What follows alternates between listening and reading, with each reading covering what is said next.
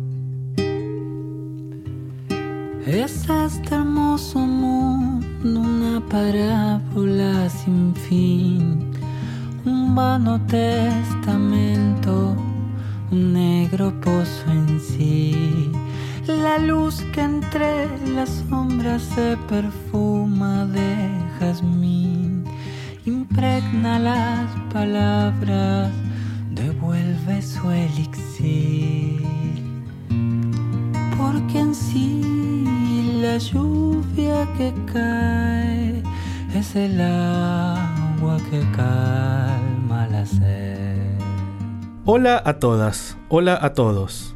Mi nombre es Humphrey Insilo y en este episodio se sube a la vida circular el Botis, creador y factotum de uno de los grupos más originales del siglo XXI, la manzana cromática protoplasmática.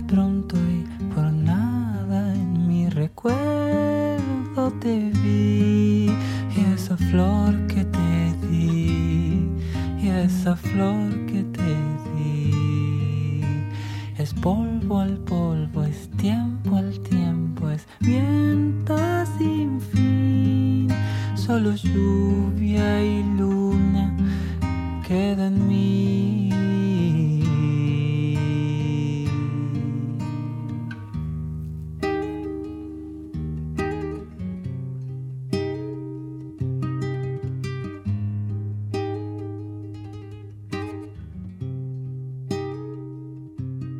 Botis, bienvenido. Gracias por subirte a la vida circular.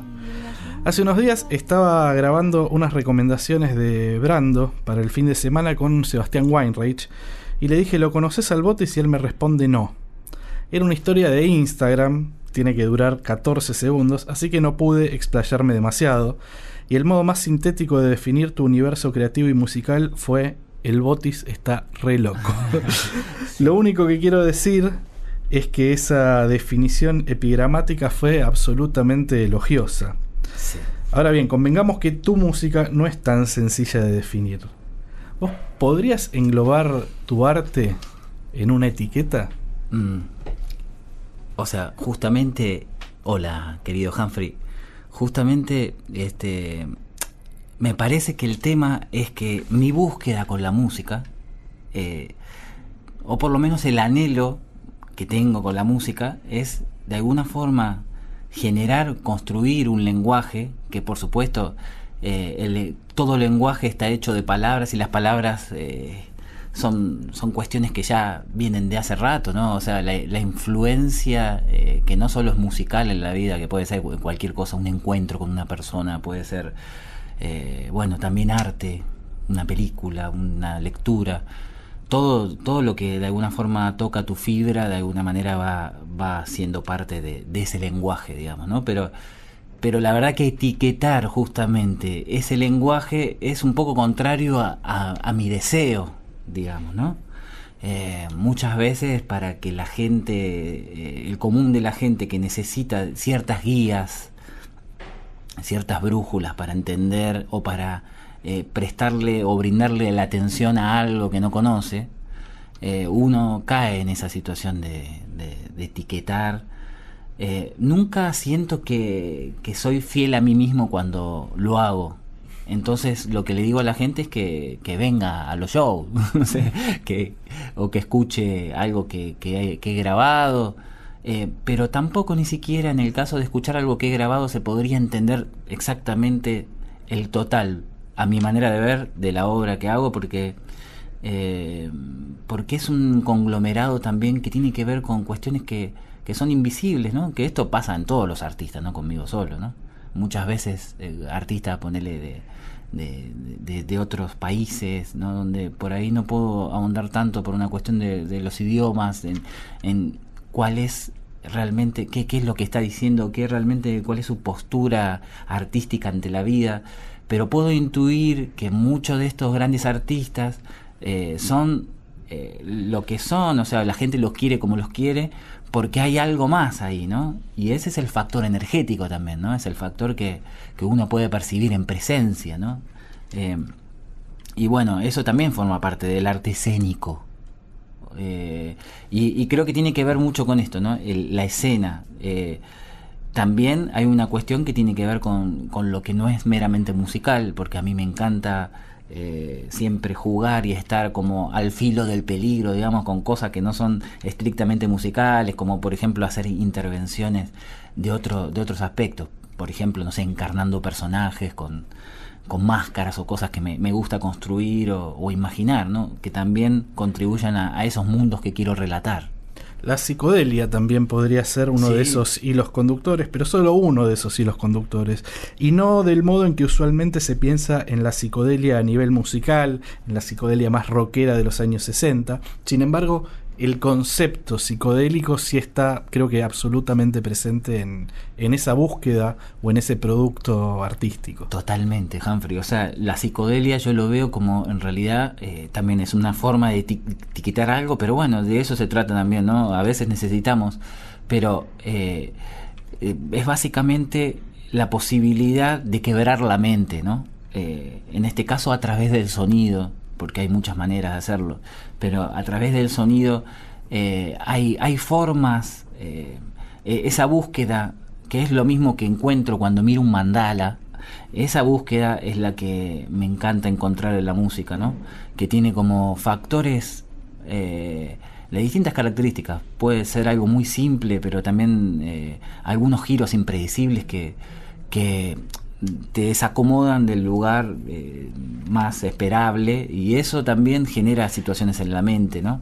Eh, así que bueno, y validar sobre todo, ¿no? El validar cualquier eh, cualquier cosa que venga en ese momento, o sea, hay un hay una cosa, Frank, eh, eh, Humphrey, que, que realmente es muy muy grosa, que eh, sentir el canal, ¿viste? O sea, como puede parecer una excentricidad para alguien que por ahí no maneja est- estos códigos o, por ahí que no, eh, no sé, que puede asociar lo del canal con algo demasiado ajeno al ser humano. Eh, para mí todos los seres humanos somos canales de alguna u otra manera y cada canal que tenemos, o sea, puede estar eh, obturado no también, ¿viste? O sea, puede, eh, pero realmente, eh, personalmente siento cuando la información que baja es del canal, así como derecho, de arriba a abajo, eh, pasando por mi cuerpo, o también hay veces que, que puedo componer desde una forma más mental, viste, más conceptual, más, o sea, como están esas dos formas, eh, y eso es, eh, es increíble, es apasionante también, eh, es apasionante estar en un lugar después de muchos años y escuchar algo que escribiste, algo que, que- que compusiste con, con música y no poder creer que, que realmente, o sea, eh, ahí es cuando entendés que hay un hay algo más, ¿viste? Que, que, uno simplemente es un canal, ¿viste? O sea, yo pude comprender muchas cosas que hice muchos años después de haberlas hecho. Y eso es muy es una experiencia increíble, porque también a, a mí me pone muy feliz también, ¿no? Que, que, sentir que, que también uno es parte de un engranaje. Tu nuevo disco se llama La máquina del tiempo. Sos un artista, como hemos visto en estos pocos minutos de charla, bastante difícil de encasillar. Y eso es algo que, com- que compartís, que tenés en común con uno de los grandes músicos del Uruguay, del continente, del mundo. Me refiero, claro, a Eduardo Mateo. Y Mateo había hecho varios espectáculos, varios discos englobados en un viaje que se llamaba La máquina del tiempo. Sin embargo, tengo entendido que no es una referencia directa a Mateo, pero de algún modo, hablando de canales, hablando de energía, hay algo que creo que fluye, ¿no? Ahí. Cuando escuché a Mateo por primera vez, eh, me lo mostraron, me lo mostró un amigo en común que, que bueno, él, ¿Quién, quién te mostró Mateo? no, no, un amigo de acá, no, no sé si lo, vos lo conocerás, eh, pero eh, este, esta persona escuchó mi arte y él sintió que había afinidad entre esos dos universos. O sea, la afinidad ya estaba desde antes. O sea, después, bueno, obviamente la influencia del impacto de su arte en mí seguramente habrá hecho lo suyo también, ¿no? ¿Qué edad tenías cuando escuchaste a Mateo por primera vez? Uy, no sé, ¿qué edad tendría? Los 20, ponele, mis 20. Ahora tengo 43, así que bueno, o sea, un tiempito. Eh, y mm, un poquito más por ahí, 24. Eh, y bueno, ¿qué te iba a decir? Y nada, que lo siento a Mateo como un hermano, un hermano de, de- de- en afinidad, ¿no? O sea, como, eh, como, a- como al- me pasa con algunos artistas, ¿no?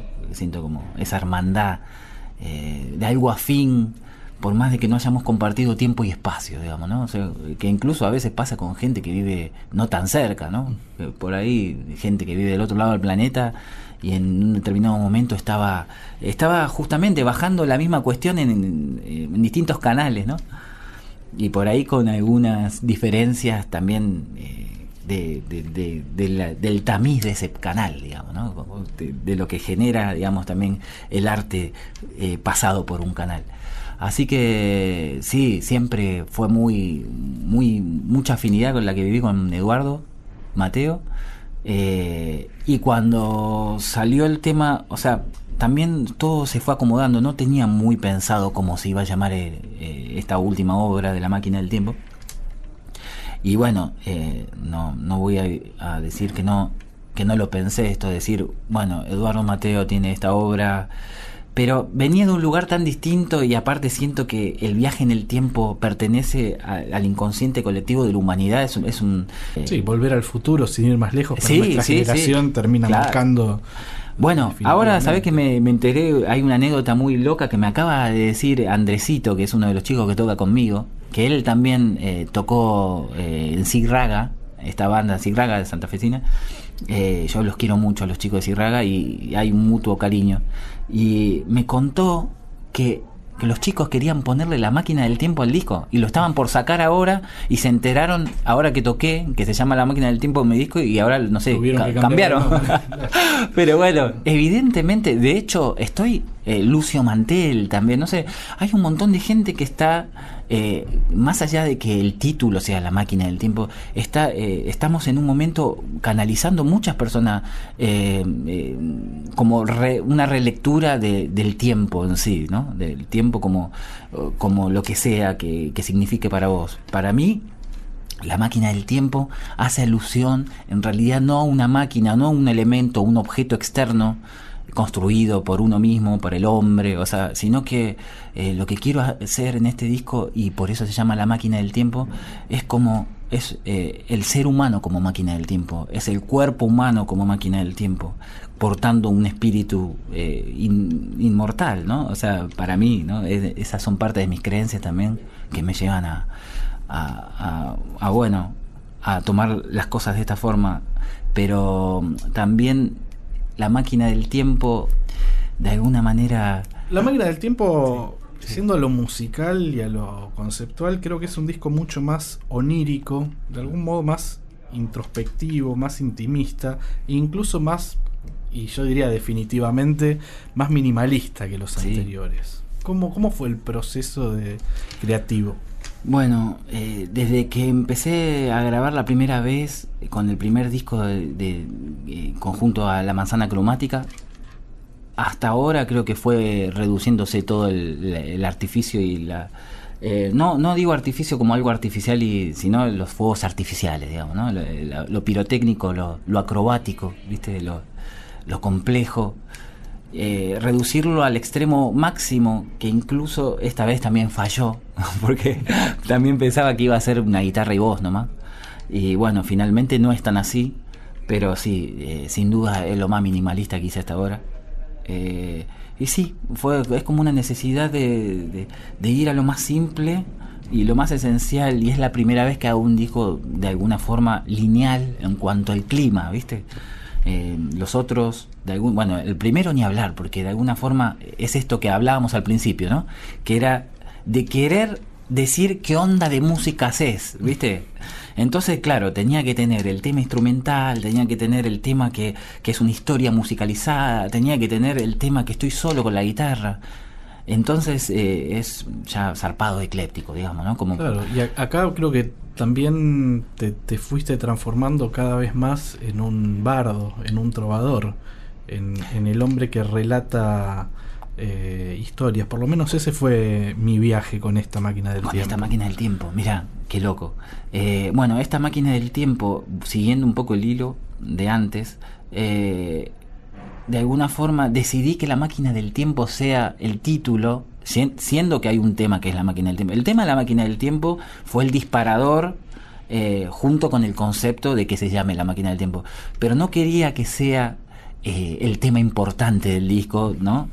De hecho está a propósito anteúltimo, ¿viste? En un lugar que, que no que, que de alguna forma eh, te, te está mostrando eso también, ¿no? Que no es que es el tema, simplemente que creo que como título y como tema en sí eh, de, lo que propone eh, la letra, la lírica, eh, engloba todas las otras obras. ¿Por qué? Porque es un viaje en mi propio tiempo, es un viaje que de alguna forma enmarca hace 11 años vivo en Córdoba y bueno, enmarca hasta incluso un poco antes de todo ese proceso. O sea, son eh, obras que tienen algunas mucho tiempo, otras no tanto, pero que son todas este último tiempo de estos últimos 15 años atrás. eh, algunas obras que, salieron, que de alguna forma me gustó hermanarlas. Eh, y bueno, eh, por eso también la máquina del tiempo, como te decía antes, que, apunta justamente al tiempo del hombre, ¿no? Al tiempo... y bueno, eh, enmarcar de alguna forma un lapso de tiempo. Más allá de, de tus discos como solista, que son dos, el flamante de la máquina del tiempo y el anterior, el bosque estrambótico, irrumpiste en la escena liderando un grupo delirante ya desde el nombre, la manzana cromática protoplasmática. ¿Cómo empezó ese viaje? Bueno, bueno, está buenísimo, porque ese viaje empezó solo también. La manzana cromática protoplasmática primero era yo solo, con la guitarra, o sea, igual que ahora, o nada más que bueno, eh, hay un montón de amigos en ese momento cerca, y fue, fue sumándose eh, hasta que, bueno, también empecé a, a escribir algunos guiones, algunas cositas, empezaron a aparecer algunos personajes, pero se fueron sumando todos amigos que estaban cerca, más que nada fue muy familiar, digamos, ¿no? Y muy espontáneo, de hecho. Eh, de repente sobraban guitarras, entonces uno de los guitarristas se puso a tocar el bajo. no sé, fue como, no fue un grupo armado eh, de alguna manera. Después, bueno, otros se fueron sumando más tarde, eh, ya por ahí más desde el plan más musical. finalmente igual terminaron siendo parte de esa familia, ¿no? Pero, pero bueno, esto es, de repente, eh, también es, es, una, es otra cuestión que tiene que ver mucho con lo que estábamos hablando al principio. Todo parecería que vuelve, esto parecería que puede llegar a ser el título de esta charla, porque de alguna manera eh, lo del concepto solista y lo del concepto banda, para mí nunca fue así, pero eh, entiendo que por ahí para la afuera sí, porque primero principal, la energía de un nombre conjunto, es, es muy grande, es muy distinto a, a poner un nombre tuyo que te identifique por delante de otro nombre, ¿no? O simplemente tu nombre. Eh, la manzana cromática protoplasmática era un nombre conjunto. Al principio era Botis la manzana cromática protoplasmática. Y ese concepto duró un tiempo. Después no lo defendí, pero por una cuestión también de, de no sé, como... eh, había un poco de prejuicios, me daba un poco de vergüenza, digamos, ¿no? O sea, como poner mi nombre, ¿no? En ese momento no estaba preparado para eso, para hacerme cargo de algunas cosas de la manera que hoy lo hago naturalmente, pero en ese momento no sé. Y bueno, entonces dejé solamente la manzana cromática. Esa decisión fue re importante porque también esa energía del, del nombre conjunto hace que todas las piezas cambien también, ¿viste? Pasó a Eh, ser un proyecto más colectivo, más allá de que vos naturalmente fueras el, líder por ser el principal compositor. ¿no? Seguro, seguro. Energéticamente sí. Lo que pasa es que eh, siempre fue un proyecto solista desde ese aspecto artístico. O sea, no, no hay otros compositores. O sea, como. eh, de, y tampoco en ningún aspecto del arte. O sea, ni, ni, ni en, ni en el- la idea de los vestuarios, ni, ni, ni de los personajes, ni de las historias que se traman. Ni, o sea, siempre yo me encargué de todo eso. Por ahí mis compañeros sí eh, se hicieron cargo mucho tiempo de algo que estaba muy difícil, estaba muy, muy lejos de mi órbita en ese momento, que era poder hacer algo organizativo, ¿viste?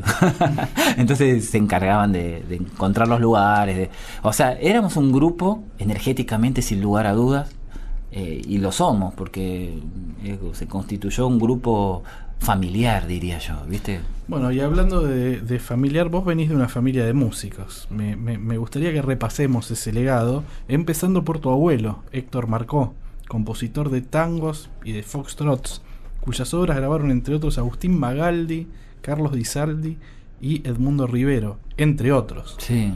No, y el abuelo, el abuelo Héctor. y muy lindo, muy, muy personaje que no, no llegó a. salvo una canción que hice cuando tenía nueve años, que la que me, acuerdo que me llevó a Sadaik en ese momento y se la mostró a todo el mundo y yo me quería esconder. Eh, pero bueno, yo arranqué con la música más tarde de, de su muerte, así que bueno, no, no llegó a, escuchar mucho lo que hice, pero bueno, yo sí, por suerte, así que eh, ya en la adolescencia me empecé a interesar mucho por, por su obra y, y bueno, me, eh, encanta, eh, tengo un montón de anécdotas con el abuelo, o sea, tanto vivo como en esta época adulta mía, ¿no? Con su música simplemente.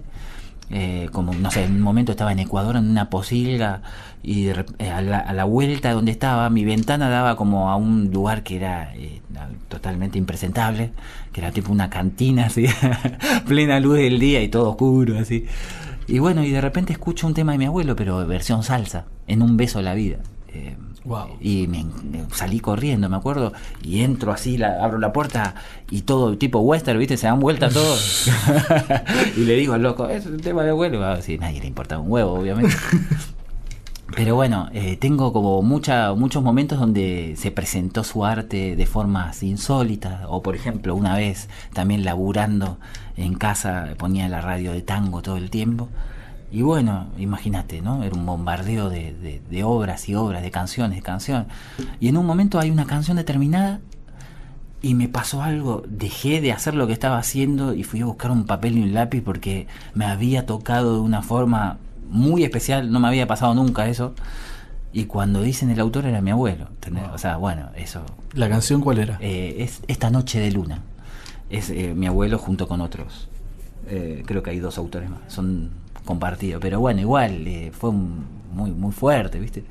Así que sí, siempre está el abuelo. Yo toco un tema de, mi abuelo a veces que se llama La Capilla Blanca, que es un tema que, que hizo mucho Carlos Di Sarli. Con su orquesta es un tema de Carlos Di Sarli y de mi abuelo. ¿Y vos tenés recuerdos? Decías de que tenías recuerdos vivos de él, pero a nivel musical, vinculados a la música.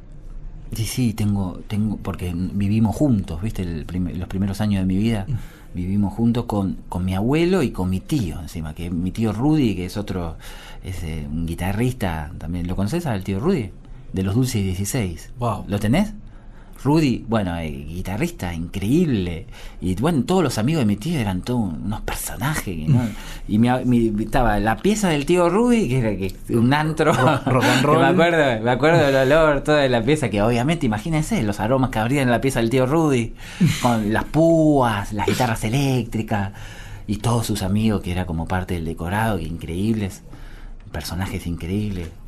Eh, y bueno, y, y después estaba la pieza del abuelo, que estaba el abuelo colgado ahí con la guitarra, eh, hablando solo, ¿viste? Yo me encuentro mucho en esa situación, ¿viste? Yo muchas veces voy hablando solo, me recuerdo de mi abuelo. Todos hablamos solo en mi familia, ¿viste? O sea, como que vamos flasheando cosas, ¿viste? Y bueno, eh, de ahí salen cosas, pero bueno, todo el tiempo componiendo, todo el tiempo eh, en, en su bueno, en su universo, ¿no? Eso, eso bueno, es, fue parte como lo, lo incorporé de una forma muy natural eh, y ni siquiera me lo planteaba, ¿viste? O sea, como que sí, era parte de la realidad. Eh, pero mi propia situación con la música recién tipo a los 16 y fue como nadie me hinchó la bola para que toque, ¿viste? O sea, como yo simplemente eh, un día tuve una curiosidad, ¿viste? Y, había una guitarrita ahí con una sola cuerda y, bueno, ahí no, no paré más, ¿viste? Pero, eh, pero bueno, sí, obviamente que eh, finalmente es muy influyente un, contexto así, crecer en un contexto así, sobre todo para no... Yo tuve muchos amigos que, que, bueno, tuvieron otro tipo de, mandatos eh, y todavía creo que si bien por ahí eligieron la música, todavía eh, les cuesta romper esos mandatos, ¿no? son muy fuertes, ¿viste? Donde no es validado el arte o la música como un trabajo, como una forma de vida, o, ¿viste? y bueno, eso por suerte no, no lo tuve que, vivir y creo que eso es lo que más agradecido estoy de todo, ¿no? Digamos que fue una formación bastante elástica. sí, sí, o sea, eh, no sé, mi, por ahí el, el, mandato o el mensaje que recibí es, si quieres cagarte de hambre, cagate de hambre, pero con lo que te gusta, siempre, no sé, o sea, em, y bueno, eso creo que es muy importante, fue muy importante en mi generación, ¿no? O sea, hoy en día por ahí, no sé, em, los parámetros de las cosas por ahí han cambiado un poco, pero, pero bueno, eso lo agradezco mucho. Bueno, lo de elástico, en realidad lo de la educación elástica era una excusa para escuchar esta canción.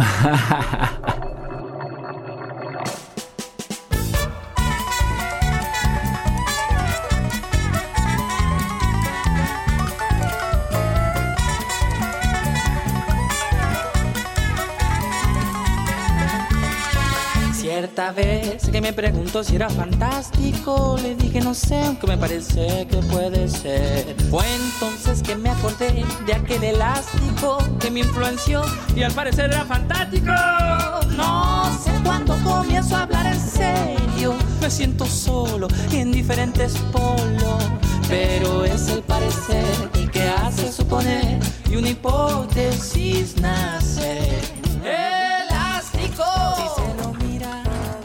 El tema que escuchábamos recién se llama Elástico y forma parte del debut discográfico de la manzana cromática protoplasmática.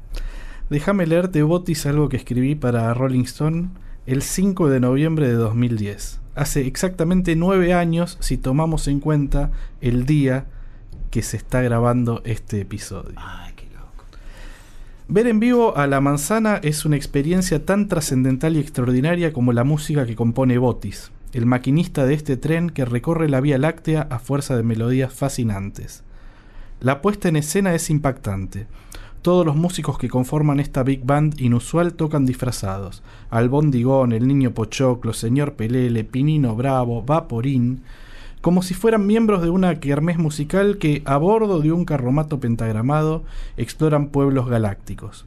Hay algo de la mística de San Ra y su orquesta, la complejidad de Frank Zappa y Hermeto Pascual en las composiciones, el aura de Eduardo Mateo y la sensibilidad de Lisandro Aristimuño. Pero sobre todo un espíritu lúdico y progresivo, una actitud rockera y festiva, muchas veces a partir de canciones de raíz folclórica latinoamericana que provocan bailes o pogos algo inusuales. Se trata de un exponente del rock teatral que recoge el legado de los primeros tiempos de Patricio Rey, hoy recordados por sus performances de culto, cuando repartían entre el público los verdaderos redonditos de ricota. ¿Te representa esa mirada ah. externa? Mira, eh, estaba, estaba pensando en eso. Bueno, todo, nada es estático, primero y principal. Eh, eh, pero realmente siento valido tu visión, porque en definitiva es, tu visión y entiendo eh, eh, muchas cosas de las que decís. Como representar, por ahí no, no sé si me representa absolutamente todo, o sea, no, no, no son las palabras que yo usaría o las comparaciones que usaría en algunos aspectos, en algunos casos. Eh, pero, pero está bueno, me encanta, me encanta cuando lo leí, lo recuerdo cuando lo leí me gustó, por ahí justamente me quedé eh, con algunas comparaciones que igual es lo que hablábamos antes, ¿no? Que es, son puntos, brújulas, referencias. Hay cosas que nombrás que no, no conozco ni siquiera, pero que, bueno, en definitiva, eh, las que conozco entiendo por dónde vienen, ¿viste? Eh, Frank Zappa, La Manzana, creo que es, es muy difícil no, no asociar porque sobre todo por algunas cuestiones de las composiciones, de, de la orquestación, ¿viste? A mí me, me, copó mucho, como, como te había contado hace un tiempo atrás, eh, la música de, de, de, este, de este loco, ¿cómo se llama? De, de la Warner. Eh, Carl Stalin. Carl Stalin. Y, y bueno, eh, por ahí el tema de las marimbas, ese tipo de orquestación, eh, que tiene más que ver con a veces con la música incidental y todo eso, bueno, lo, lo ese, ese ingrediente lo como que me, me lo motivó esa, esa, influencia, digamos, ¿no? Eh, después, bueno, escuchando Frank Zappa posteriormente, me, di cuenta que había una búsqueda similar en muchas cosas, ¿no? Eh, y sobre todo en enmarcar ese tipo de, de, de colores en un, en un marco también eh, con una banda con una batería, ¿viste? Como más rock.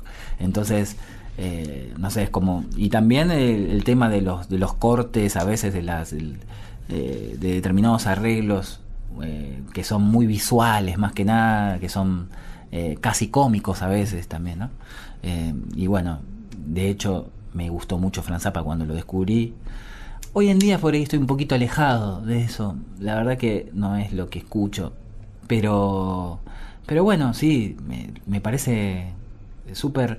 Yo lo que encuentro también en, no sé, como que trato de entender la visión del otro, eh, de, sentirla más que de entenderla, ¿viste? Y, y, me encanta siempre una, una visión, una crítica, eh, y sobre todo cuando siento que hay una buena intención detrás, ¿viste? Que, que lo que generó el arte fue eh, fue positivo para ese ser, inspiró algo, y bueno, uno lo puede entender, ¿viste? Así que eh, eso es lo que rescato de, de, de, prácticamente todas las cosas que leo de mi arte. Y también rescato la originalidad.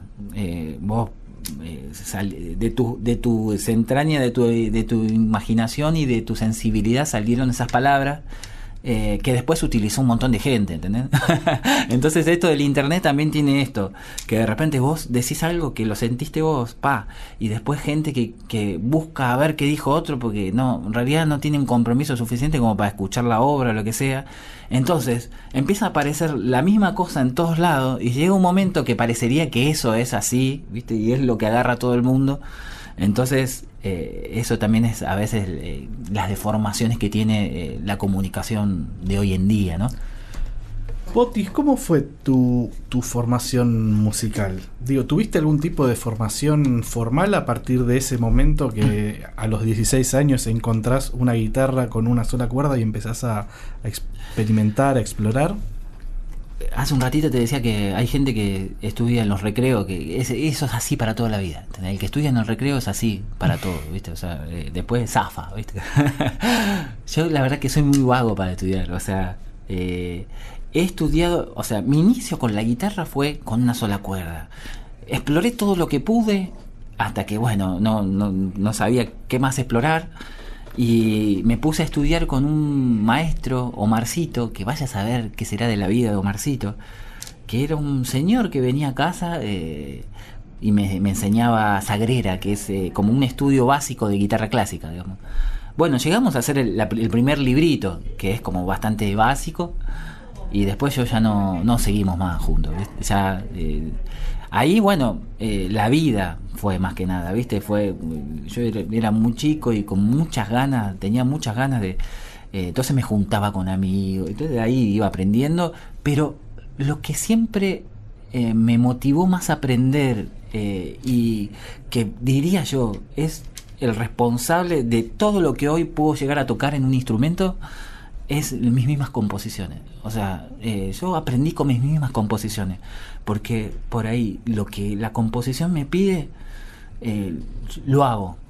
Y bueno, muchas veces lo que me pedía, hasta por ahí, estaba un poco más adelante de, de- de algo que pueda hacer cómodamente. Pero sin embargo, bueno, lo hacía, finalmente lo hacía. Entonces, Bueno, pero, pero hay un momento donde la intuición, digamos, esta formación básica, la intuición para tocar vos tus propias canciones, uno puede entender que, que hacerlo de un modo casi autodidacto, digamos.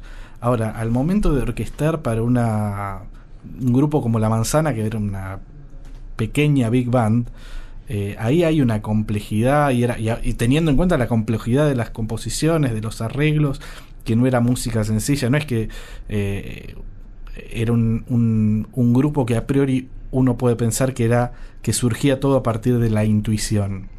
¿Cómo hacías para Entiendo.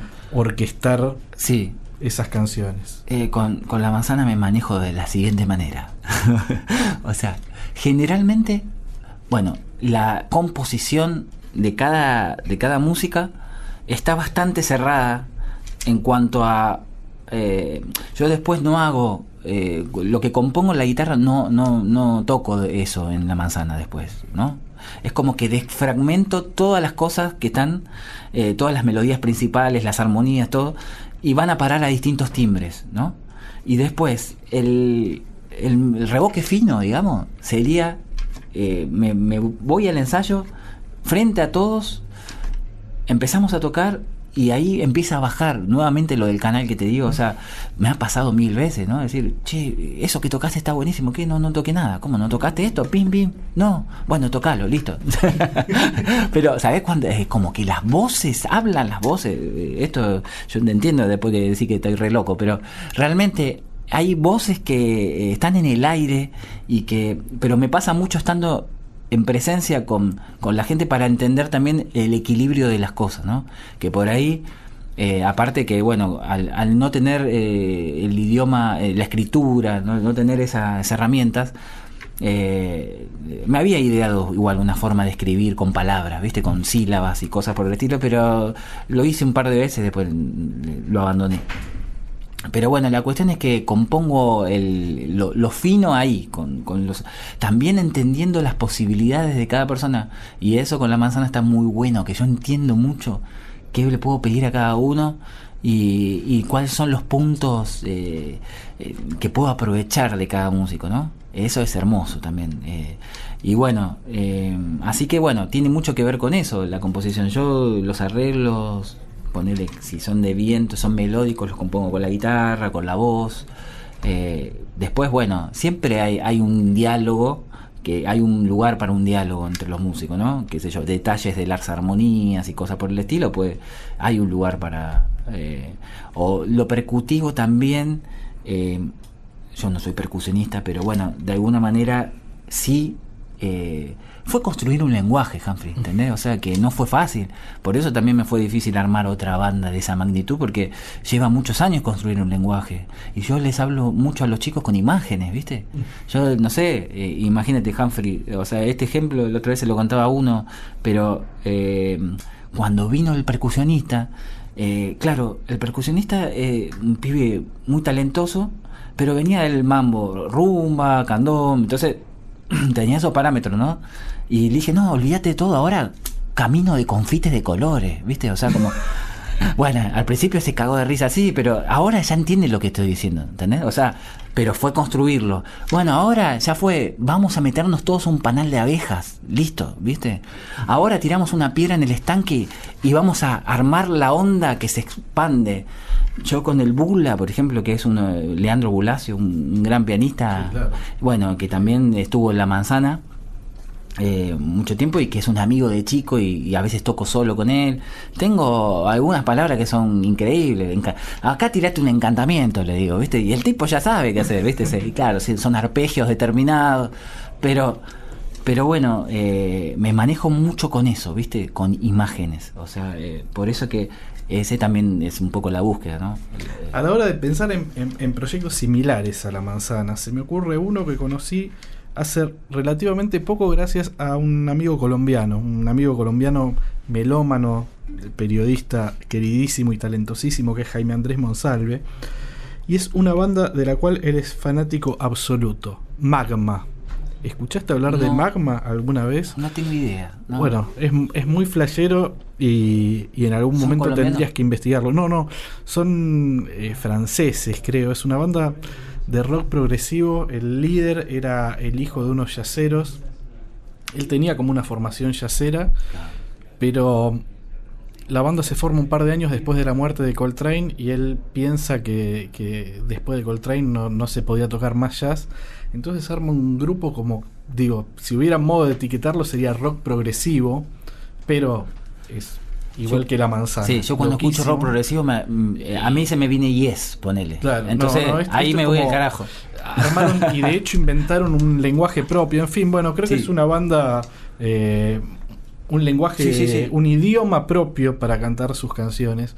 Bueno, es un grupo que tiene como 50 años, de hecho estuvieron en Buenos Aires hace un tiempo y nada, es algo que probablemente tendrías que, que investigar, pero me da muchísima curiosidad que, que lo escuches. ¿Y cómo llegaste, Potis, al, al rock teatral, al vestuario, a ese Mm. concepto de un recital como una experiencia mucho más trascendental más allá de la música? Mm. La verdad que no, no tengo idea. Si te soy sincero, no sé cómo llegó, pero eh, creo que está relacionado mucho a, a, eh, a los títeres, a, a, a las escenografías, justamente, ¿no? Lo que te decía, que las influencias vienen por lados a veces increíbles, no sé, las, los vestuarios y las escenografías de las películas que vi cuando era chico, no sé.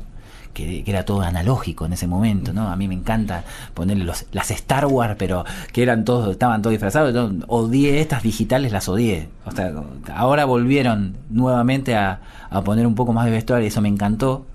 Pero bueno, creo que tiene que ver un poco con eso. Eh, y que mm, también eh, hay un factor que es el caos, que siempre está presente en mi arte y que sobre todo escénicamente.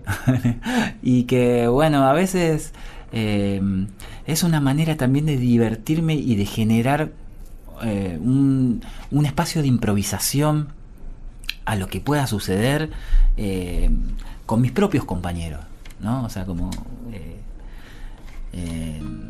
eh, me, divierte mucho verlos encarnando personajes y, qué pasa con eso, ¿viste? Que no puede pasar cualquier cosa, puede no pasar nada también, pero, pero en definitiva creo que es un espacio más que se abre para una posibilidad, ¿viste? Y en un momento yo, bueno, eh, me dediqué a hacer títeres y era titiritero y, viajaba por eh, un montón de países haciendo obras de títeres. Entonces, de alguna forma, en un momento eh, sentí, o sea, siempre la música estaba a, la par, ¿no? Eh, siempre la música fue para mí lo principal. Pero, pero bueno, después pude de alguna forma sintetizar esos dos mundos eh, en lo que fue la manzana, ¿no? Porque en definitiva eh, era de alguna manera generar un mundo fantástico a través de, de la música en sí, pero al principio sentía que quería hacer la música para los títeres, ¿no? O sea, Por eso es, tan definitiva. importante lo lúdico, eh, lo circense también, ¿no? Dentro de, de la manzana. Bueno, eso es re loco, por ejemplo, los circenses. Eh, los circenses es re loco, porque es como. Es un concepto que, si bien estuvo siempre, me imagino que siempre hubo música de circo y, y todos estamos influidos por eso, de alguna forma de niños, no se manejaba con. Con eh, como se maneja ahora, o sea, ese concepto, ¿no? O sea, como que ahora es más claro lo que es circense. Yo, por ejemplo, hay cosas que, que, que compuse hace muchos años, que después eh, terminé tocando en La Manzana, pues, eran composiciones de muchos años antes de La Manzana, y en ese momento no lo veía tanto como circense, sino más bien, eh, hay un tema, por ejemplo, El escape del circo de pulgas, que, que lo veía como, también como eh, polka, no sé, como que, eh, no, trataba de no pensar en géneros, pero eh, era como realmente un experimento, ¿no? Eh, después, por ese tipo de, de, año- de, de canciones, eh, años mucho más tarde, eh, que, empezó a aparecer bandas como Custurica y ese tipo de cosas que casi hicieron muy conocidas, mucha gente lo asoció con eso, pero no tenía nada que ver con eso, o sea, eh, originalmente. Sin embargo, sí, porque es esto que estábamos hablando, ¿no? Son canales que tienen alguna afinidad eh, y que pueden estar en cualquier parte del planeta, ¿viste? En el mismo momento o en distintos momentos, pero sin conexión directa, digamos, ¿no? Te propongo que escuchemos ahora uno de esos ejemplos de conexiones de distintos tiempos, pero que de algún modo confluyen. Dale. Ven amor, que un paraíso es un abrazo amigo, sonreirá para dos, sin que nadie vea. Prometo abrir mi dulce amor como una flor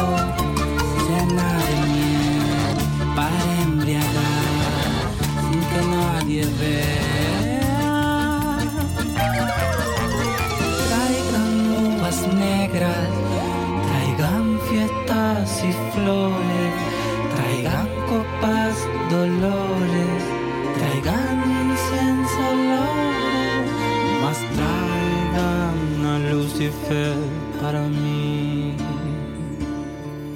en una bandeja para mí.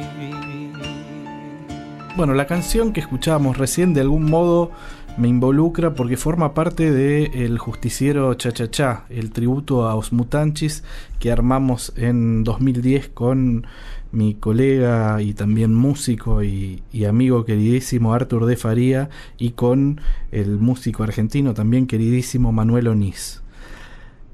¿Te gustaban Osmutanchis antes de, de esa convocatoria? Casi que no los conocía. Eh, ¿Y, qué te me pasó cuando te encontraste con, con- con la obra de ellos? Me gustó, me gustó, o sea, me pasó algo eh, muy puntual también, ¿no? Que eh, primero me puse a escuchar todos los discos cuando me, me- me convocaste para esto eh, y para y bueno y ahí saqué varios temas que me gustaban, ¿no? De, de distintas obras, de, eh, pero me acuerdo que creo que fue con vos la charla que te dije, mira, me gusta este, este, este, este o este. Y ninguno estaba disponible. No estaba- se ve que ya o no eran parte de, de- de la idea de, de- lo que tenía que tener el disco o ya otros artistas lo estaban tomando, ¿no? Entonces te pregunté, y, pero ¿y- en ¿cuál queda? y me tiraste un par, las posibilidades. De esas posibilidades eh, escuché y la verdad que no me gustó ninguno. Eh, me pasa con la obra de los mutantes que hay cosas que me gustan mucho y hay cosas que son un poco... a- no, no me son muy afín a mi sensibilidad. Eh, se ve que estos temas que quedaban justo no eran algo que me gustaba mucho. Pero de los temas que había, había eh, uno que era Ave Lucifer, que me, no sé si el tema me gustaba tanto, pero me gustaba la temática, ¿viste? Me parecía que tenía como... Me, encanta la historia de Lucifer, me encanta eh, todo lo que contiene, ¿no? Eh, la visión del bien y el mal eh, tan occidentalizada, ¿no? Como, como que de alguna forma era el portador de luz, ¿no? Era uno de los ángeles preferidos de, de- de Dios, digamos, ¿no? Y, y bueno, todo el contraste que genera esa figura me encanta. Entonces me pareció que estaba bueno y que podía de alguna forma... Y bueno, también me di cuenta, porque nunca lo había hecho, qué difícil que es hacer la versión de alguien con respeto y amor, ¿viste?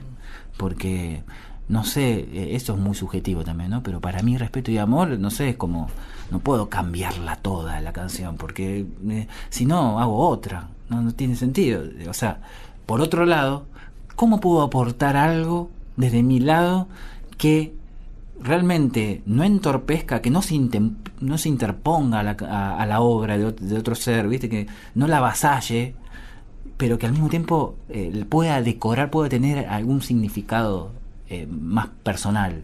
Y eso es re difícil, la verdad. Pero bueno, me lo tomé re en serio. Me acuerdo que me fui a la casa de un, en, en ese momento, bueno, eh, vivía con toda mi familia y, eh, o sea, la, que, la mamá de mis hijos y mis hijos. En Buenos Aires todavía estaba. Y, me acuerdo que le dije a la mamá de mis hijos, me tengo que ir a un lugar a, componer los arreglos de este tema, así que, y bueno, se recopó, me dijo, sí, anda, andate. así que, bueno, eh, estuve en la casa de un amigo que me, bancó ahí, metido haciendo los arreglitos. Y no es que son tan complejos ni nada, sino simplemente me llevó tiempo esto, entender el equilibrio, ¿no? ¿Qué, qué podría ser y qué no? Así que bueno, fue una experiencia re linda, Humphrey. A, a lo largo de, de- de toda tu trayectoria abordaste muchos ritmos latinoamericanos, como el guayno, por ejemplo, por decir uno al, al azar. ¿De dónde viene esa conexión por los ritmos del, Mm. del continente? ¿Tiene que ver con los viajes? O... Sí, tiene que ver mucho con otro momento de mi vida, sinceramente. O sea, como que hoy en día no estoy muy... eh, siempre está en mi corazón, siempre la música es, eh, es amor puro. eh, no, no, no, no podemos... ¿Qué podemos decir de la música del, del norte, de, de, los Coya? Es una magia pura. Pero no estoy tan afín en lo personal, ¿no? Con, eh, con ese con ese lenguaje, digamos. Bueno, ¿no? pero en algún Pero momento en sí ese momento, llegaste- sí, seguro. Eso es lo que te quería decir. Que en ese momento sí, y sí, tiene, tenía que ver directamente con mis experiencias de, de aquel momento, ¿no? Que tenía, que, que eran viajes por esa, eh, he viajado mucho por esos países y, y bueno, eh, el impacto que eso tuvo en mi vida fue eh, impresionante y en ese momento, bueno, también como, como situación artística eh, tenía eh, algo que en ese momento me interesaba, ¿no? Eh, hacer determinadas fusiones. Lo que sucede que a veces cuando el arte es muy estético, tiene un tiempo de duración y no es mi intención que mi arte sea estético meramente. Obviamente tiene una cuestión estética muy grande, pero creo que eh, trato de ponerle siempre un hincapié a lo esencial, ¿no? a la esencia. ¿no? Eh, por eso que trato de que el arte que hago no tenga tiempo, justamente. ¿no? O sea, uno puede escuchar hoy en día un disco, no, no, no saber si es el primero, el último, no, no está tan claro, porque no responde a parámetros tan claros. Pero bueno, hay algunas cositas que van cambiando y, bueno, eh, también el mundo va cambiando y- y va utilizando herramientas, no sé, me imagino ponerle Manu Chao, ¿no? Cuando sacó ese disco increíble solo, después de. Mano Negra. Pero ¿qué pasó después? Eh, bueno, se utilizaron muchos, esos, esos recursos se utilizó mucho, ¿no? Mucha gente eh, que, que conmovida con esa obra, se ve, eh, la tomó propia y hizo... Y hoy en día, eh, no sé qué está haciendo Manu Chao, pero para mí si, si haría algo tendría que hacer algo totalmente distinto. Ya a mí me pasaría eso por lo menos, ¿viste? Porque, porque bueno, ya ni siquiera lo agotó él, lo agotó el mundo, ¿viste? Que tomó esa obra. Te propongo, Botis, que escuchemos a un amigo en común. Hola Humphrey, hola amigos de la vida circular, les habla Manuel Onís para contarles eh, cómo conocí al Botis y cómo surgió la colaboración de la canción Desde Cero. Al Botis lo conocí en, los camarines de Vicentico por eh, amigos en común, Leandro Bulacio, Paul Neyman. Em, después nos cruzamos en, en recitales y cuando estaba grabando mi segundo disco, Tobogán al Anonimato, tenía esta canción que me pareció que iba a quedar muy bien con, con la voz del Botis. Lo invité y cayó al estudio con una infección terrible en un oído, oía de, un solo lado. Y bueno, a pesar de eso quedó hermoso. Después le propuse hacer el, el videoclip y nos fuimos a Córdoba donde vive el Botis y pasamos 10 días ahí con Mario Caporal y el director en, en la montaña. Eh, fue muy lindo porque conocí a toda la, la familia del Botis, a los hijos y, el lugar es, es hermoso.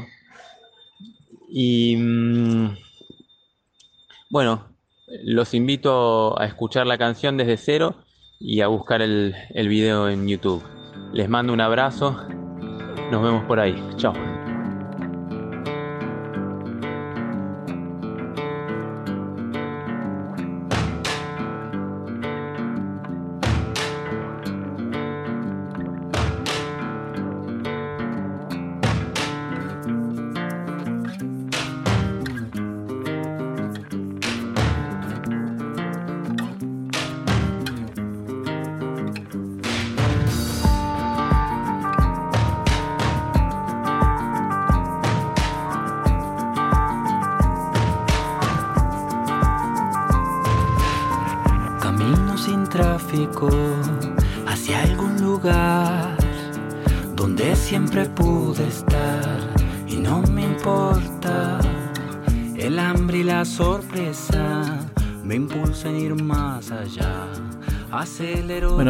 Escuchábamos recién desde cero esta canción, esta colaboración que hiciste con Manuel Onís. Antes lo escuchábamos a Manuel contando la historia de cómo se habían conocido.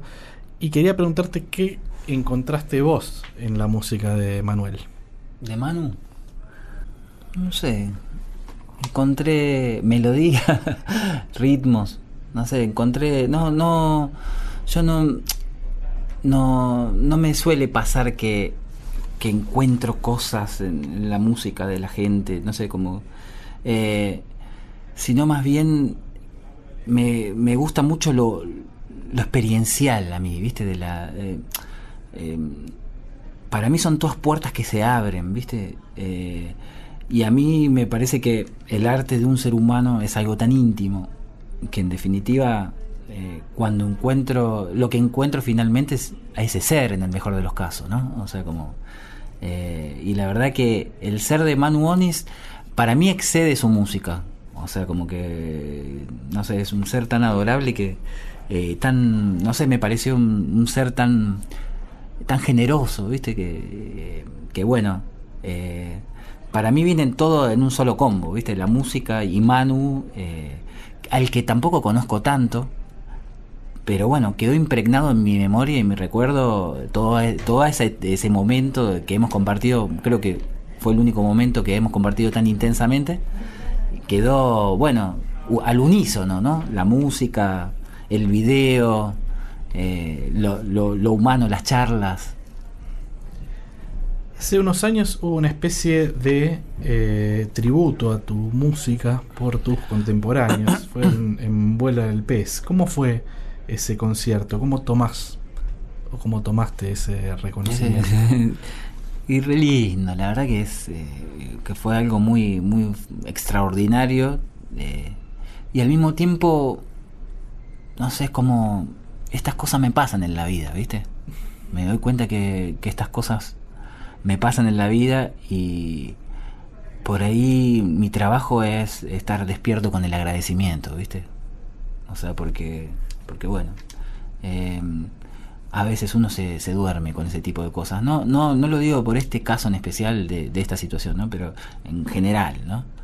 Eh, a veces que a uno le pasan cosas extraordinarias y no las ve o, o las da por sentados o, o- o no, no puede entender la magnitud de la situación, ¿no? Eh, fue una cuestión totalmente solidaria en un momento muy difícil eh, y fue totalmente una idea eh, que no tuvo nada que ver conmigo. Así que al momento de enterarme fue emocionante. Eh, después incluso me llegó el... En un momento tenía la grabación y, fue muy lindo escuchar a, a la gente. Aparte de la gente que participó, hoy en día podría decir que la mayoría eh, son amigos, ¿no? En ese momento por ahí no nos conocíamos tanto. Eh, pero me pasa mucho esto y trato de que se entiendo por qué me pasa también, ¿viste? Porque me pasa porque estoy abierto a esa situación, tanto de un lado como del otro. La guitarra que hoy en día tengo es una guitarra muy hermosa, pero no tuve guitarra durante siete años más o menos. Entonces cada vez que iba a un lugar a tocar le pedía eh, si tenían sonido y si tenían una guitarra. pero esto se debió a que cuando me compré una guitarra, eh, fui a la casa de. fui al estudio de un amigo, del que me sentía en deuda, y me dijo que esa era la guitarra que él siempre había querido, y se la regalé, ¿entendés? O sea, entonces me quedé sin guitarra un montón de tiempo, o sea, ahí le pifié, digamos, ¿no? Que digo, bueno, va a volver. Pero finalmente, mira, cómo volvió. No solo eso, sino que hacía los deliveries de música y le llevaba a la gente los discos a la casa, que era, fue como un juego que me inventé eh, y tuve muchas satisfacciones con él, muchas alegrías, muchas situaciones muy locas. Y una que me pasa es que voy al encuentro con un loco y tenía una guitarra hermosa. Y le digo, che, ¿qué te vas a ensayar? Y dice, no, esta guitarra es para vos, quiero que la tenga. Una guitarra. Después me di cuenta que era una Taylor, que yo no conocía la marca, era una re guitarra, ¿viste? Después le pregunté si, lo podía, si la podía vender para comprar una chapa para el techo y me dijo, sí, todo bien, es tuya. Así que la tuve que vender. Pero eh, ahí tuve un tiempo más sin guitarra. Pero finalmente, ¿qué sucedió? La guitarra que hoy en día tengo, hace dos años atrás, más o menos, también lo mismo, siempre pidiendo guitarra a último momento, un loco me iba a traer la guitarra, tenía que, era un lugar medio formal, tenía que arrancar y no tenía viola, entonces eh, justo un loco de, esos que salen de, una galera me trae una a último momento y hago un agradecimiento en el micrófono a este loco que me zafó eh, la situación y bueno, hago mi recital y cuando termino el recital, un loco que estaba sentado en una mesa que no lo vi nunca más, eh, me dice, bueno, puede ser que no tenga guitarra, mañana vamos a Talcahuano y te compro la guitarra que quieras. y al principio dije no, viste, porque, no sé, y recordé una charla que tuve con unos amigos, me dijeron, ¿por qué no? Eso te está viniendo por algo y ¿por qué no lo validás? ¿Por qué pensás que vos no estás dando nada, viste? Y le dije, bueno, y bueno, esta es la guitarra que tengo ahora, que no es esta, es una guitarra hermosa que tengo, eh, que me compró este loco, que no sé quién es, y que me di cuenta que no era una persona que le sobraba el dinero para nada, pero que lo hizo de súper corazón. Entonces, mi casa no tiene cerradura, es una casa que vos ahora si querés vas y entras, la otra vez alguien me dice, hay uno durmiendo en tu cama, yo le digo, bueno, pasámelo, a ver quién es, no lo conocía. Bueno, este tipo de situaciones creo que son las que abren el diálogo para que ocurran este tipo de cosas, ¿no?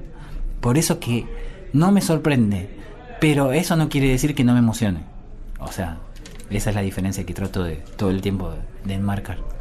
Desde canciones como Una casa con 10 pinos de Manal, la idea de escaparle a la ciudad, al sistema, está presente en el imaginario del rock argentino. No son muchos los casos que efectivamente hayan dado ese paso.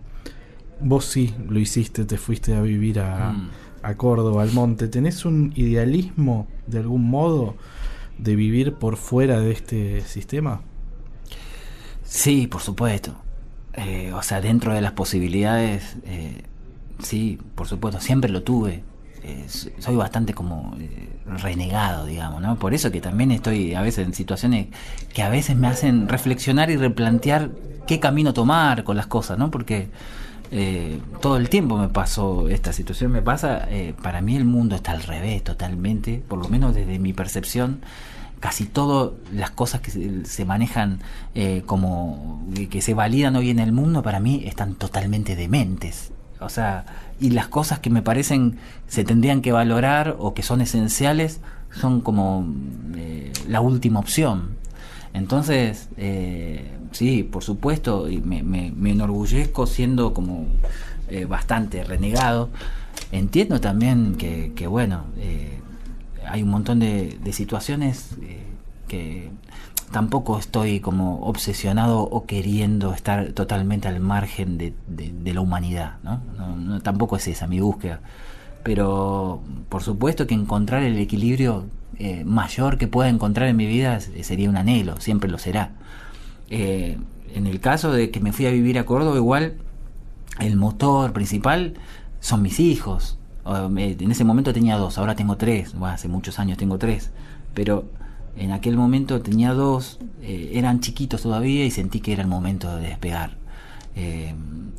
no siempre me fue cómodo por, por mi forma de vida estar, tener la base allá, de hecho a veces tampoco me sigue siendo cómodo, pero, pero estoy totalmente orgulloso de ese paso que di en pos de ellos, porque eh, justamente hablando del, del, disco que se llama La máquina del tiempo, creo que le generé una máquina del tiempo total, o sea, donde mi, no sé, mi hijo de 11 años eh, se mueve solo para todos lados, mi hija de 7 está jugando en la plaza sin que nadie la tenga que ver, o sea, estamos hablando de, un contexto muchísimo más amable del que se vive en una ciudad, ¿no? Así que bueno, en eso estoy orgulloso eh, y tuvo mucho que ver con esta decisión, aparte del idealismo personal. En algún momento mencionabas a influencias como la literatura, el cine y, bueno, obviamente los títeres, el teatro. ¿De qué modo y cuáles serían algunas de las obras que sentís que te, que te marcaron a nivel personal y que luego se tradujeron en tu producción musical o artística? Y bueno, lo primero que empecé a leer cuando era más adolescente son más eh, escritores latinoamericanos, digamos, ¿no? O sea que. Eh, y me acuerdo que en esos descubrimientos primeros, eh, Cortázar fue. Es un, es un gran. una gran influencia de alguna forma Ahora pensándolo lo digo, ¿no? No es que tampoco lo tengo tan presente, pero pero claro. ni lo- tampoco hiciste una canción al cronopio. no, no, pero bueno, eh, abrió mundos, abrió mundos, ¿viste? Abrió formas. Mismo Galeano, no sé, gente que, que por ahí va por otro lado, eh, pero que también me abrió eh, formas de decir, ¿no? Eh, formas de sentir, de, de- de ideas. Eh. Eh, es muy loco el tema de las ideas y las influencias, ¿viste? Una vez fui a ver un recital de Caetano Veloso y la verdad que me aburrí mucho porque era un recital, creo que, no sé si, yo no fui a ver otro, pero eh, me hubiera divertido en cualquier otro recital de Caetano Veloso, pero este era uno que hacía covers, no sé, a mí... Covers en inglés, ¿no? Sí, a mí mucho no me gustó, la verdad. Y todo sonaba perfecto, era increíble, o sea, era la perfección total, ¿viste? O sea, me llamó la atención eso, el grado de perfección, nunca se alejaba del micrófono hasta terminar la sílaba, ¿viste? Cosas que ya, ¿viste? Decir, uh. Eh, todo sonaba como un disco y una vieja me cayó cuando dije, uy, mira el tema de Nirvana y una vieja me hizo, shh. y digo, si escuchara Kurt Cobain, loco. Pero bueno, eh, pero recuerdo que me pasó algo, que en un momento pasó algo, que Caetano hizo algo, que no me acuerdo qué era, y me dio a pensar una idea que no tenía nada que ver con lo que estaba pasando, pero que eh, fue el disparador. Entonces, bueno, siento que eso, la influencia y el arte, tanto la literatura, muchas veces viene de ese lado, ¿no? Viene que uno en una palabra encuentra otra, en una imagen encuentra otra. Hay ideas que dan vuelta y que se disparan con cosas que a veces no, no sabes por qué te disparó eso, pero en eso, bueno, eh, podría enumerar un montón de escritores. Pero bueno, una novela que tal vez, eh, una, historia un, eh, que tal vez fue como más literalmente una influencia fue El Señor de los Anillos. Cuando yo leí El Señor de los Anillos, Tolkien me voló la cabeza, la peluca, la tuve que ir a buscar, al, vecino. De hecho, ahí sí literalmente hay, una obra que se llama Camino de, de, de Isengard, que, bueno, habla de uno de los capítulos de Señor de los Anillos. Eh, después, bueno, también me vi las pelis y todo, pero, pero bueno, el amor que tengo a esa lectura, que después la volví a hacer y a, a recomprobar eh, la, la, la capacidad de descripción que tiene Tolkien, que está en seis hojas hablando de un aroma y no te, no te aburre. Es increíble, ¿no? Me, me fascinó y cuadraba perfectamente para todo el universo que se estaba gestando. ¿Viste? También elogiaste mucho a Danny Elfman, el compositor y colaborador de Tim Burton y autor de la música de Los Simpsons. ¿Y a vos te tienta musicalizar cine o, mucho mejor aún para mí, eh, dibujitos animados? Me encantaría. Eh, lo que pasa es que no es tan fácil acceder a las cosas. ¿Viste? Yo soy de esto de lo renegado que te decía. Soy un tipo que en definitiva la complicó siempre, ¿viste? O sea, no, no solo que no estoy en ningún lado, sino que ahora hace poco tengo Instagram. No sé, voy como muy atrás eh, en los tiempos que, que, que maneja la gente que, que, que digamos, de alguna forma... eh, Sí, es- que entiende la música como una industria. Claro, sí, o sea, estoy muy, muy out. En mi casa no tengo computadora, no tengo nada, no tengo tele. Tengo una tele que le pongo un DVD para ver película, pero con mis hijos, pero no, no estoy al día. Y bueno, eso eh, parece un detalle menor para alguien que no conozca cómo es el ambiente, pero no es así, ¿viste? O sea, como que... eh, entonces, lo que me va llegando me va llegando y es un desafío en sí, y tal vez es un desafío que me remotiva, pero que bueno, a veces me hace sufrir un poco. Me va llegando las cosas por el impacto del propio arte que hago. Eh, más allá del impacto de la publicidad, porque está, está muy desproporcionada la publicidad que hago con la cantidad de años que vengo tocando, o con la cantidad de, de laburo que vengo poniendo en la música en todo sentido. Entonces, eh, eso, otro, a veces no llego a, o no llega la gente a contactarme o, o no llego yo a entender cómo hacer, pero sí, me encantaría, me encantaría, si tenés alguna idea, bienvenido. Y lo que sí he hecho, y también por la fuerza del arte, que me han conocido gente que me conocían por el arte y me convocaron, fue eh, una obra eh, de teatro hace el año pasado, hice una música para una obra de teatro, no, el ante, año pasado, para el maestro que mataron, eh, ¿cómo se llama? Carlos Fuentealba. Sí, Fuente Alba. Una obra de Fuente Alba que, que fue muy conmovedora porque la estrenaron en Neuquén y después. Eh, así que ahora en este momento me estoy olvidando de toda la gente que me convocó y todo. Eh, el director, no me acuerdo cómo se llama, pero quedó re linda la música y fue como una experiencia re linda.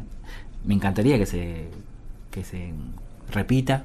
Y dibujito ni hablar, no, eso ya es como decir, bueno. Eh, porque hay una conexión también con, con lo lúdico de, de, la infancia y también me acuerdo que muchas veces los conciertos de la manzana terminaban con la cortina de Alfo, el inspector Gadget, este, digo, con una, con una conexión, digamos, por un lado muy, muy mística o muy astral o muy cósmica de, tu arte, pero también con la memoria emotiva, con la cultura pop, ¿no? Claro.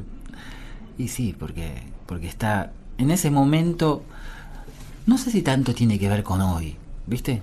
Pero en ese momento estuvo bueno. Eh, tuvimos también muchas, eh, no sé, como eh, con ese tipo de lenguaje que hoy en día, como hablábamos antes, ¿no? A veces va cambiando y se van utilizando cosas. Creo que hoy en día ya está muy eh, esto eh, está muy utilizado hasta en las radios, este, ¿viste? No sé, cuando nosotros con la manzana llevábamos la PC, o sea, realmente no, no, no estaba ese concepto de tocar con computadoras, disparando cosas. Me acuerdo de llevar el Disman y disparamos un CD que me había comprado de 80.000 efectos de sonido, un tractor girando a la derecha, tractor girando a la izquierda.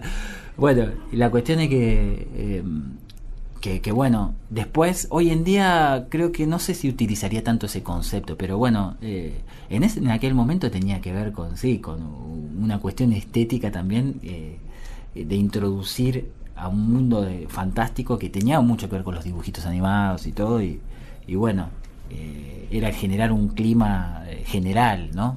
Tanto en la espera del recital como después, eh, como durante también. Así que bueno, venía por eso también, ¿no? Porque también crecí con eso, ¿no? Tal cual, la memoria emotiva, crecí con todos esos dibujitos y todas esas cosas y, y bueno, la manzana de alguna forma en un momento determinado fue como un, como un homenaje a todo eso también, ¿no? A esa memoria emotiva. Bueno, después de tanto tiempo sin guitarra, finalmente tenemos guitarra y la tenemos acá en el estudio, lo cual siempre es una buena noticia que los músicos vengan con su instrumento. Así que tócate una, Botis, la que quieras.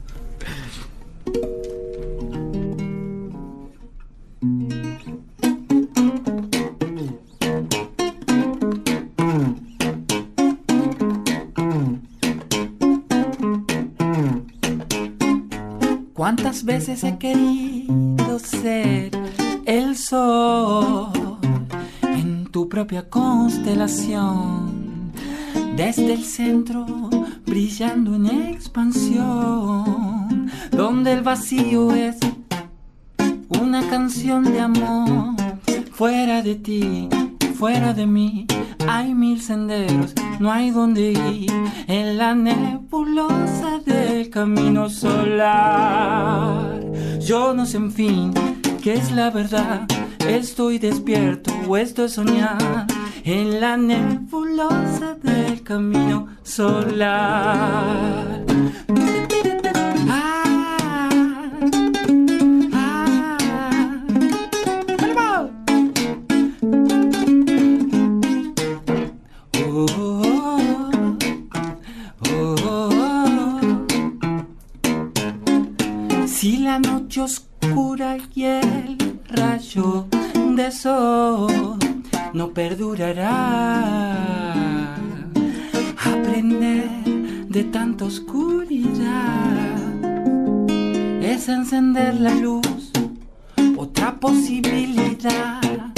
Fuera de ti, fuera de mí, hay mil senderos, no hay donde ir en la nebulosa del camino solar. Yo no sé en fin qué es la verdad, estoy despierto o estoy soñar en la nebulosa del camino solar.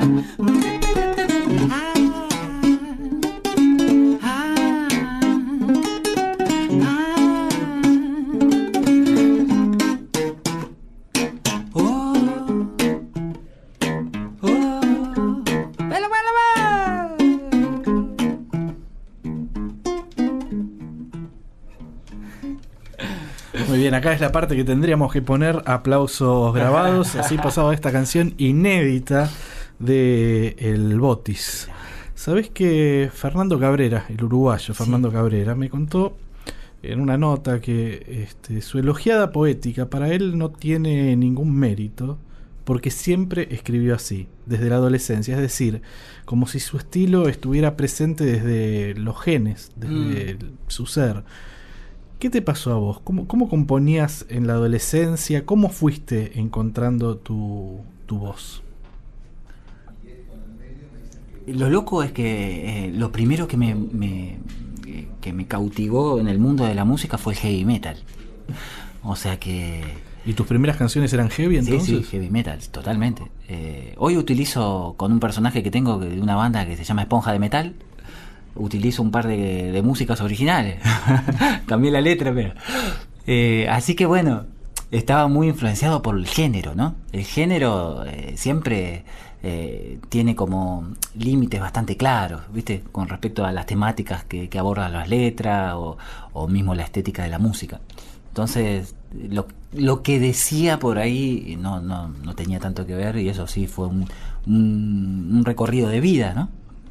A medida que iba experimentando determinadas cosas en la vida, iba creciendo, iba incorporando nuevas, nuevas formas de ver el mundo y, bueno, eso influía en, en lo que digo. Lo que digo es como muy visceral en un punto, eh, aunque esté hablando de una babosa, porque en definitiva hay una lectura más interna en eso, ¿no? Eh, Así que, eh, pero lo que sí siempre fue similar es mi voz. Mi voz que también ha cambiado con el tiempo por ahí. eh, pero eh, siempre hubo algo eh, que característico en mi voz y que era muy contrastante con el heavy metal, ponele, ¿no? Sin embargo, eh, quedaba algo extraño también, ¿viste? Y, y bueno, no, no sé si estoy, digamos, en, en- en afinidad con lo que le pasó a, Cabrera, porque a mí sí me ha, pasado que he cambiado mucho eh, mi forma de escribir, porque he cambiado mucho mi forma de ver las cosas. He muerto y renacido muchas veces, y en cada renacimiento, eh, por eso te, hoy leíamos una, algo que escribiste hace unos años atrás, y, claro, eh, lo sentía mucho más ajeno que hace unos años atrás y no es por la fidelidad de lo que vos escribiste, sino por mi propio cambio, ¿no? Eh, así que bueno, me fui encontrando así de a poco, ¿no?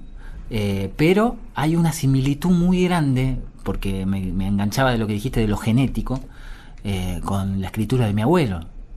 Mi abuelo componía música, pero mayormente era un poeta, ¿no? Él escribía, escribía para, para obras, tenía sainetes, tenía un montón de obras escritas. Y bueno, eh, hay un tema que me encantaría cantar de mi abuelo, que se llama La Capilla Blanca, que podría ser mío. Siento eso, ¿viste? Eh, pero bueno, es de mi abuelo. Y también lo hice mío y le agregué a- algunas musiquitas y eh, lo, lo- lo incorporé a, a mi lenguaje de alguna manera, ¿no? Dale, Este es un tango. entonces La Capilla Blanca.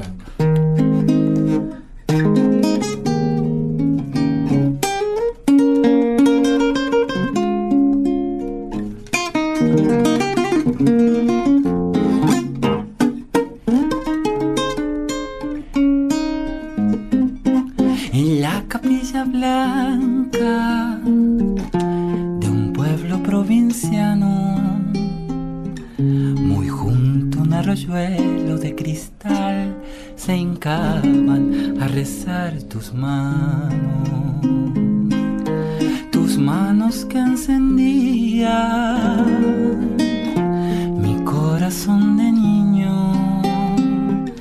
y al pie del Santo Cristo las aguas del cariño me dabas a beber. Feliz lo vio la luna bajar por la montaña, siguiendo a las estrellas, bebiendo entre sus cabras una ánfora de amor. Hoy son aves oscuras esas tímidas campanas que doblan a lo lejos el eco habitación. Su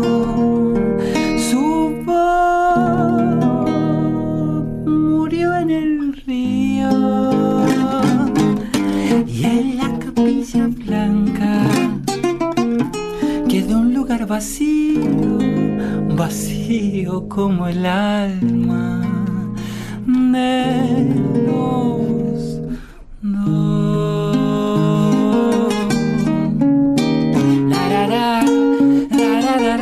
dos.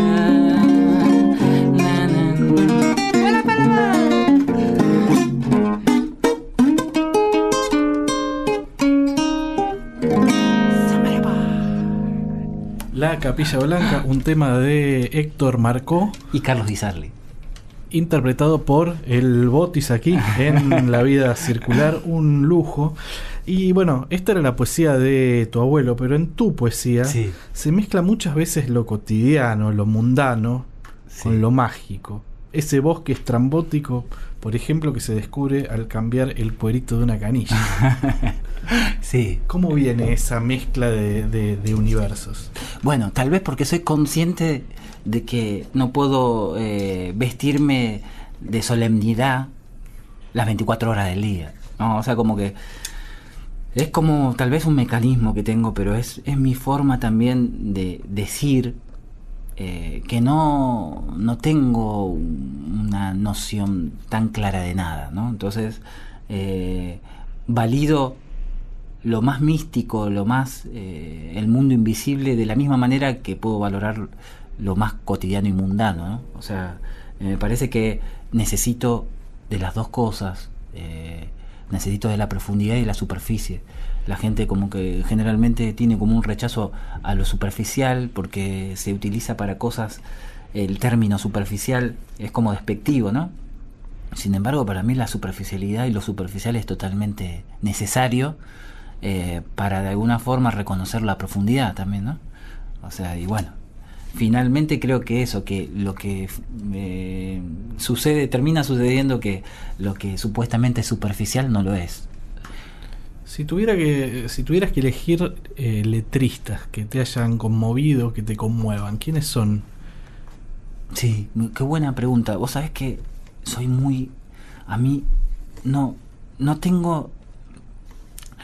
Me pasa algo con el arte. eh, y, y mira, con el cine me pasa peor todavía, ¿viste? Pero eh, con el teatro ni hablemos. Pero con la música no tengo la suerte que tienen algunos de conmoverse con cualquier cosa, ¿viste? Tengo un tamiz muy fino, que es mío, no es que sea fino porque es fino, es mío, pero es... eh, ahora, cuando me llega algo, me llega eh, y lo agradezco en el alma, porque es, un, es algo que no ocurre co- cotidianamente.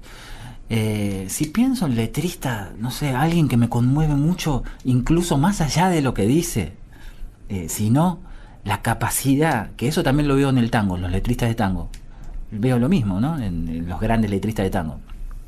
Eh, la capacidad de decir y de, de algo, de, de dar a conocer una idea eh, con, con recursos como metáforas, imágenes, eh, no sé, la, la capacidad que tienen en ese aspecto a veces sobrepasa lo que dice.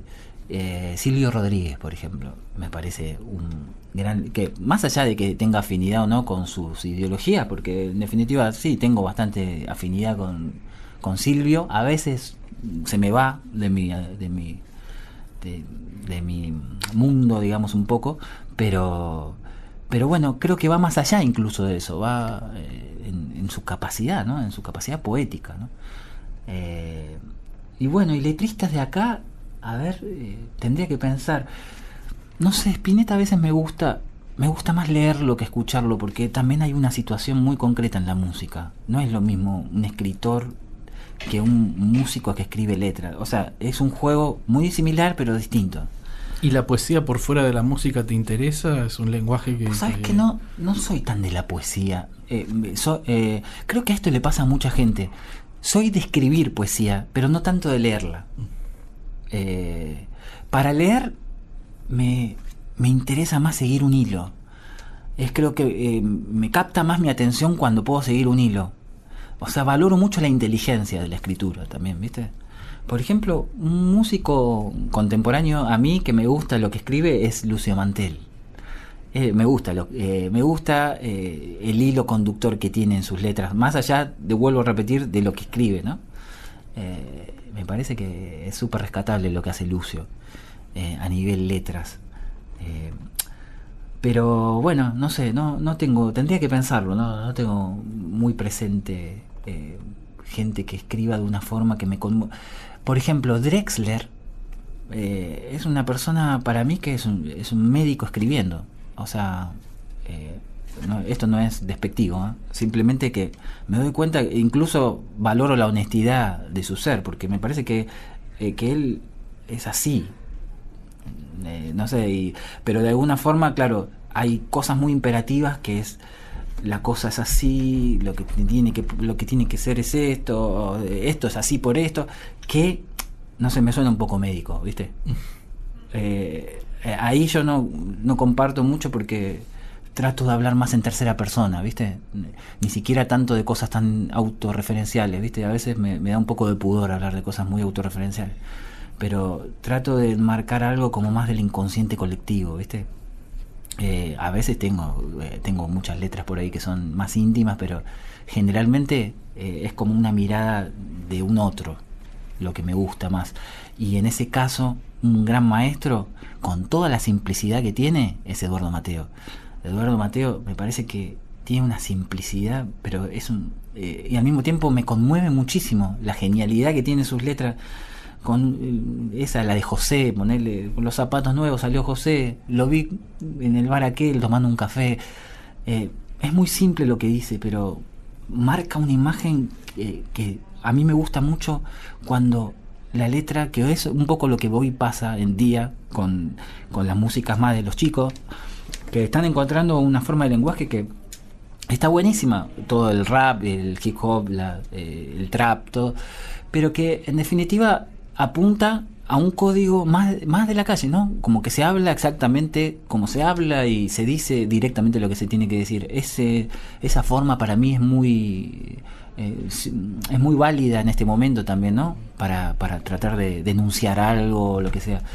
Eh, pero bueno, a mí, mi sensibilidad, a mí me gusta mucho más la, la letra que realmente abre mundos, ¿no? O sea, está diciendo algo concreto, pero que tiene una posibilidad de lecturas infinita. O sea, y en ese caso, bueno, eh, es lo que me pasa con, eh, con, no sé, con lo de, Eduardo Mateo, ¿no? O sea, como él, pone una imagen, pero después uno puede imaginar qué pasó con José, poner en este caso. y bueno, creo que soy muy afín a ese tipo de escritura. Sí, vos hablas de la simpleza de Mateo, ¿no? En canciones como La La, por ejemplo. Eh, Lala, hola, sí, hola, la, Bueno, también porque. vas de mi pueblo, ¿no? esto también tengo afinidad con Mateo, que es en, no olvidar algo que es muy importante, que es que la palabra tiene música. O sea, más allá del significado de la palabra, ¿no? Hola Lala es eh, claramente un ejemplo. Es jugar todo el tiempo con lo que... uno que hacía eso también y que le venía bien ser extranjero era Luca Prodan, ¿viste?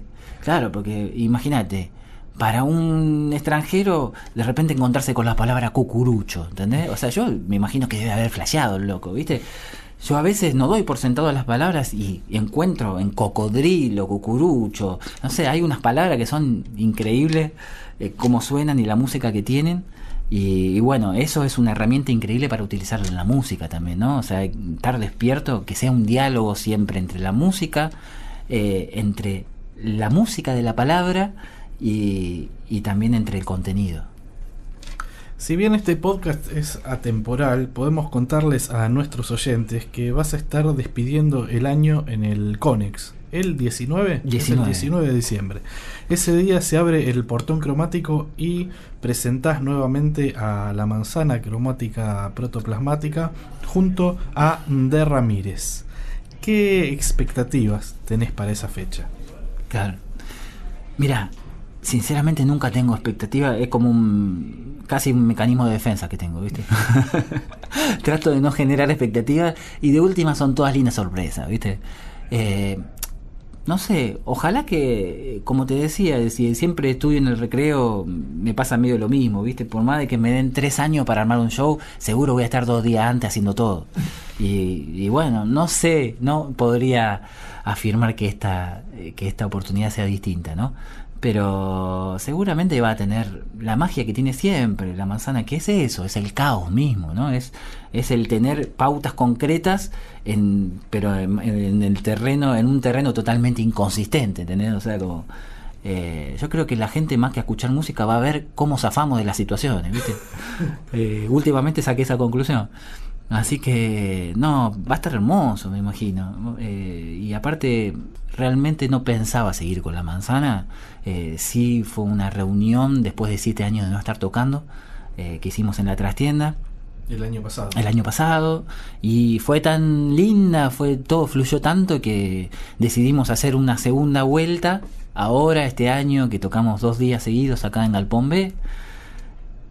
Y la verdad que está buenísimo, así que de vez en cuando eh, vamos a, aterrizar con los cromáticos en el planeta Tierra. Yo no sé si te gusta la comparación con los redondos o no, pero los redondos en, durante mucho tiempo te hacían una fecha al año, que era el 28 de diciembre, que se juntaban, estaban viviendo todos en lugares eh, separados y era un poco la, la, llamada de Patricio Rey para que se encontraran eh, a delirar, ¿no? Porque eso eran en ese momento los conciertos ¿Ah, de, de, los redondos. Así que de algún modo tiene esa cosa también mítica cada show de La Manzana. Sí, sí, sí. De hecho, en el último show apareció Palmito, que es uno de los personajes no musicales, que, que es un amigo que siempre actuábamos juntos y y también con lo que había en el momento, eh, yo siempre tengo bolsos con vestuarios y cosas raras. Agarró un par de cosas y se armó un personaje y salió antes de que salgamos a tocar, eh, a improvisar unas cosas. Y no, era como siempre, ¿viste? en definitiva, era tan caótico y bello como siempre, ¿viste? Así que, bueno, me pareció, me parece bueno y aparte de eso, ¿viste? Me parece bueno.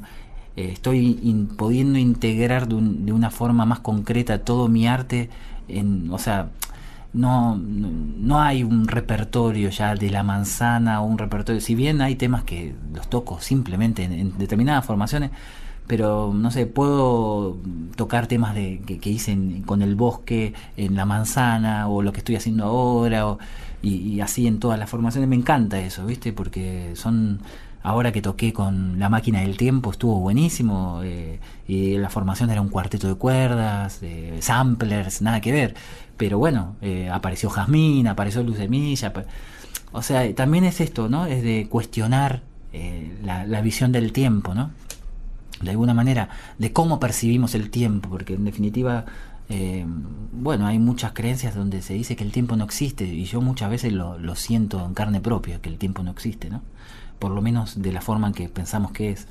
Así que bueno, todo lo que fue lo primero podría ser lo último, lo que lo último que estoy haciendo podría estar haber estado al principio y eso me, encanta, me, engloba como artista en, lo que quisiera también entregar, ¿no?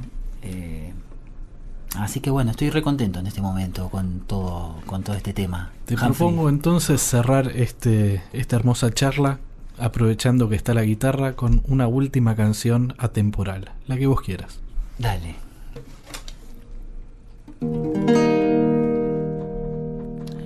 Bueno, se llama Todo es para siempre.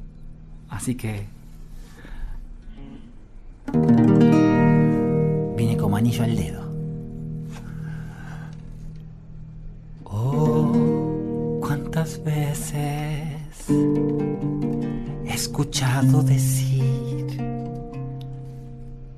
que nada es para siempre Qué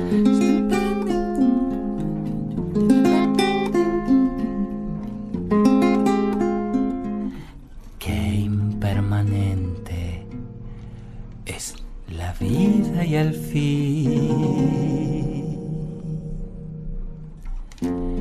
El amor no es diferente.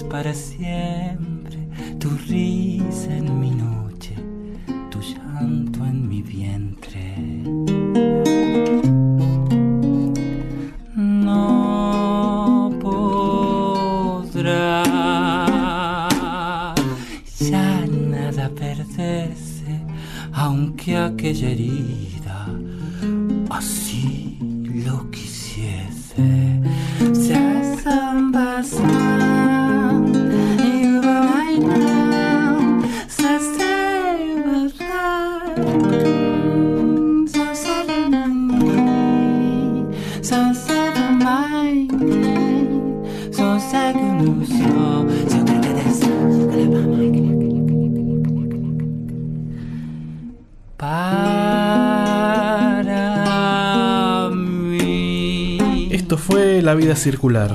Dedicamos este episodio al Botis, un artista indescifrable, creador de la manzana cromática protoplasmática y de un universo musical fascinante.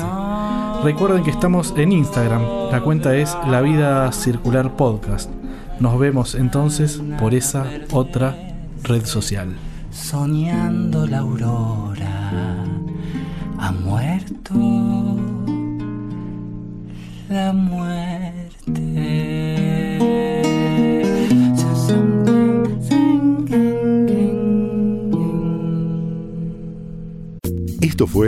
La Vida Circular, un podcast exclusivo de La Nación. Escucha todos los programas de La Nación Podcast en www.lanacion.com.ar. Suscríbete para no perderte ningún episodio. Estamos en Spotify, Apple Podcast, Google Podcast y en tu reproductor de podcast favorito. Seguí escuchando La Nación Podcast.